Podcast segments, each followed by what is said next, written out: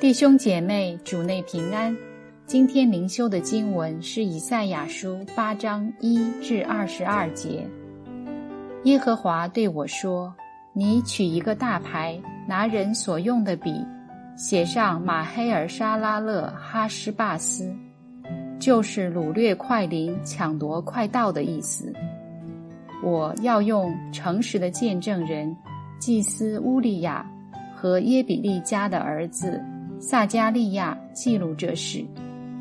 我以赛亚与妻子同事，她怀孕生子，耶和华就对我说：“给他起名叫马黑尔沙拉勒哈施巴斯，因为在这小孩子不晓得教父教母之先，大马色的财宝和撒玛利亚的掳物，必在亚述王面前搬了去。”耶和华又晓谕我说：“这百姓既厌弃希罗亚缓流的水，喜悦利逊和利玛利的儿子，因此主必使大河翻腾的水猛然冲来，就是亚述王和他所有的威势，必漫过一切的水道，涨过两岸，必冲入犹大，长溢泛溢，直到景象。”以马内利啊，他展开翅膀，遍满你的地；列国的人民呐，任凭你们喧嚷，终必破坏；远方的众人呐，当侧耳而听，任凭你们竖起腰来，终必破坏；你们竖起腰来，终必破坏；任凭你们同谋，终归无有；任凭你们言定，终不成立。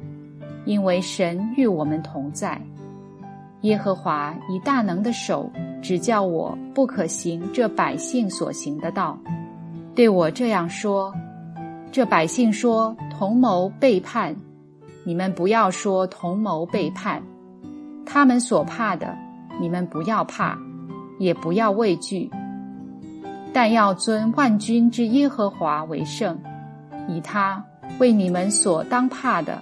所当畏惧的，他必作为圣所，却向以色列两家做绊脚的石头，跌人的磐石；向耶路撒冷的居民作为圈套和网罗。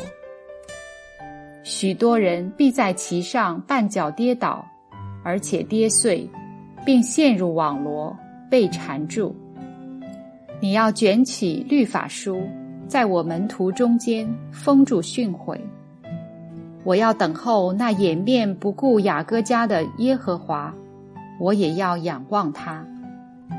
看哪，我与耶和华所给我的儿女，就是从住在西安山万军之耶和华来的，在以色列中作为预兆和奇迹。有人对你们说，当求问那些教鬼的和行巫术的。就是声音绵满、言语微细的，你们便回答说：“百姓不当求问自己的神吗？岂可为活人求问死人呢？人当以训诲和法度为标准。他们所说的，若不与此相符，必不得见晨光。他们必经过这地，受艰难，受饥饿。”饥饿的时候，心中焦躁，咒骂自己的君王和自己的神。仰观上天，俯察下地，不料尽是艰难、黑暗和幽暗的痛苦。他们必被赶入乌黑的黑暗中去。以上就是今天灵修的经文。现在我们一同来思考今天灵修的主题：即可为活人求问死人？当人走投无路，实在不知人生道路应该如何前行时，很容易去寻求超自然的帮助。有人会建议你去问问某某算命先生、某某灵媒，或去某某庙抽个灵签吧，他们或许可以给你指点迷津。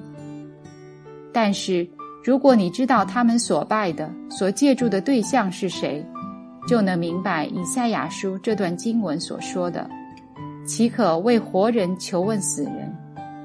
圣经毫不留情地点出所有偶像的事实，都是死人，只是后人将他们神化，以为他们还活着，还能帮上一把。但其实死了就是死了，他们毫无能力。即便加上了巫术玄学的成分，看起来有点灵验，但那也是邪灵的假冒与误导。你想想看，如果一个人在活着的时候都无法解决自己将要死亡的命运，那么他怎么可能在死后就幻化成仙来帮助素未谋面的你？弟兄姐妹朋友们，你真正能求问的只有一位。